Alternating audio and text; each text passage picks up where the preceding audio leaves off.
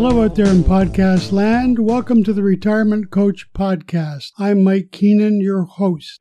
Today's edition is entitled How to Successfully Argue.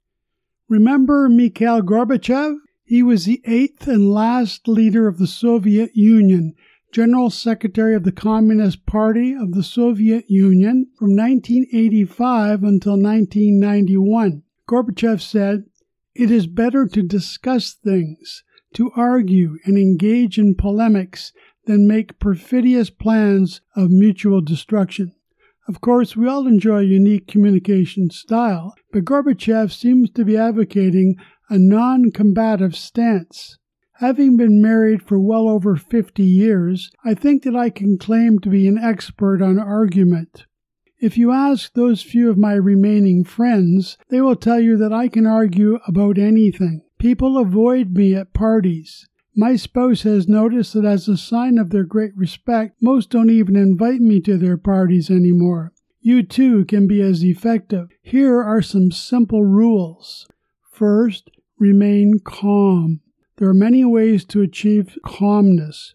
Beer, liquor, and pot, for example. Even if you get passionate about your point, you must stay cool and in command of your emotions. If you lose your temper, you lose. A key factor for success in any debate is the terminology employed and redirecting it to your advantage. Politicians tend to perfect this technique. Someone asks them a point blank question like, Why did you murder your wife? And without missing a beat, the politician replies, Good question. Precisely what should we do about gun control? And off he goes in another direction while his wife lies bleeding on the floor. This is called reframing the question. So if your spouse says to you, Why did you forget to wash the dishes, or take out the garbage, or anything else? you calmly reply, Excellent question. Why do some husbands get so preoccupied when they happily daydream about how joyful their marriages are? Remember to use the term joyful. Do not use the word boring. Another technique is to try to employ meaningless yet weighty words and phrases. If your opponent has no idea what you're saying, you're off to the races. Some of my favorites are vis a vis, quid pro quo, per se, and ipso facto. Notice that they are all Latin, which I studied in high school. In fact, anything in a foreign language is good. Say to your opponent, that sounds like Phi Beta Kappa to me, and then give him or her a gentle nudge. If you like verbs, you might say, Yo soy, tú es, él nosotros somos, and so on until you have conjugated the entire Spanish verb. To really cause trouble, use irregular verbs. Latin declinations are fine also. If you remember from your studies, there are six cases nominative, genitive, dative, accusative, vocative, and ablative. Your opponent will be baffled. Throw in a little EG and IE for illustrations. If you are an old altar boy like me, you can really have some fun. Yet another effective technique to employ when your opponent says something provocative is a snappy yet irrelevant comeback. Here's an example. The liberal suggests to his opponent, You, sir, have been out of the country for 30 years. How do you know what's happening here on the domestic scene? The conservative counters with, You're begging the question. The liberal then says, You're being defensive. But the conservative replies, don't compare apples to oranges. The liberal shouts, What are the parameters? Thus, neither comprehend what the other is saying, but together, almost in a chorus, they say, Define your terms. I have observed that some timid types may not be inclined to argue. For these introverts, I recommend drinking some booze to help loosen up. I've observed at parties that those who drink a lot of booze seem to be much more inclined to argue, which leads to my next technique. Simply make things up. Use facts as evidence for your position. Facts are hard to refute, so gather some pertinent data before the argument starts. Surveys, statistics, quotes from relevant people, and results are useful arguments to deploy in support of your case. The key to making things up is to provide credibility by citing a reliable source. Let's say your opponent sounds compelling and strong. You merely look at him with contempt and say, According to UN Resolution 4533689, passed in the General Assembly April 1st, unanimously, by the way, your assertion is clearly wrong. He will be forced to place his tail between his legs and to leave the room. Or you could say something like, if you recall, a panel of experts in the field said exactly what I'm saying at last year's annual conference in Shanghai. I rest my case.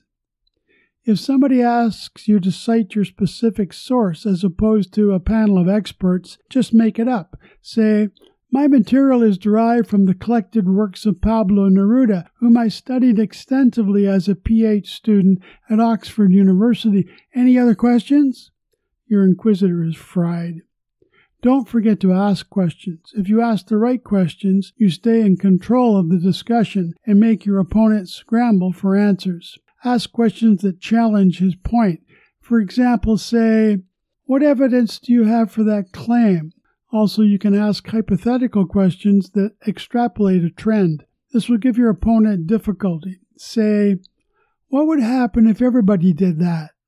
Another useful type of question is one that calmly provokes your foe, such as, What is it about this that makes you so angry? Your opponent will say, I'm not angry. You should simply smile. At any time during your argument, appeal to higher values and worthy motives that are hard to disagree with. Say, Shouldn't we all be working to make the world better and safer for our children? This may have nothing to do with your argument, but it gives you an immediate advantage. Be prepared to concede a good point. Don't argue every point for the sake of it.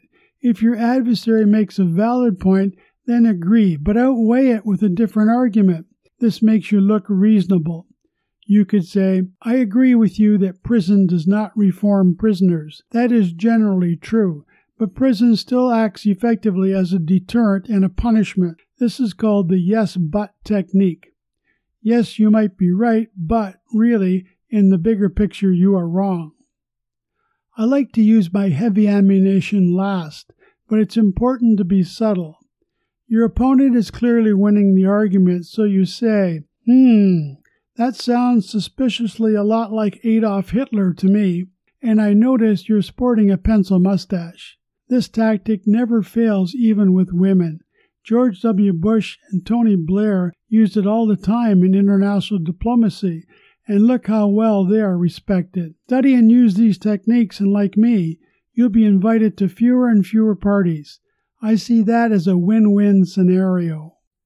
If you want to know about the exciting life of a retiree, listen to more podcasts here. Those with puzzling questions about retirement can contact me at mjk6648 at gmail.com. And don't forget about my book, Don't Ever Quit, a journal of coping with crisis and nourishing spirit, available in paperback and as an ebook from Amazon. I'm Mike Keenan, your retirement coach. It's my hope that these podcasts might inspire a chuckle or two. Life confronts us with many adversities as we age. To cope with these setbacks, it's best to cultivate a sense of humor. Laughter is a powerful ally. It can take down crooked leaders, corrupt officials, and even inspire hope. That's what the Retirement Coach podcasts are all about. Thanks for listening. Have a great day and tune in again next week.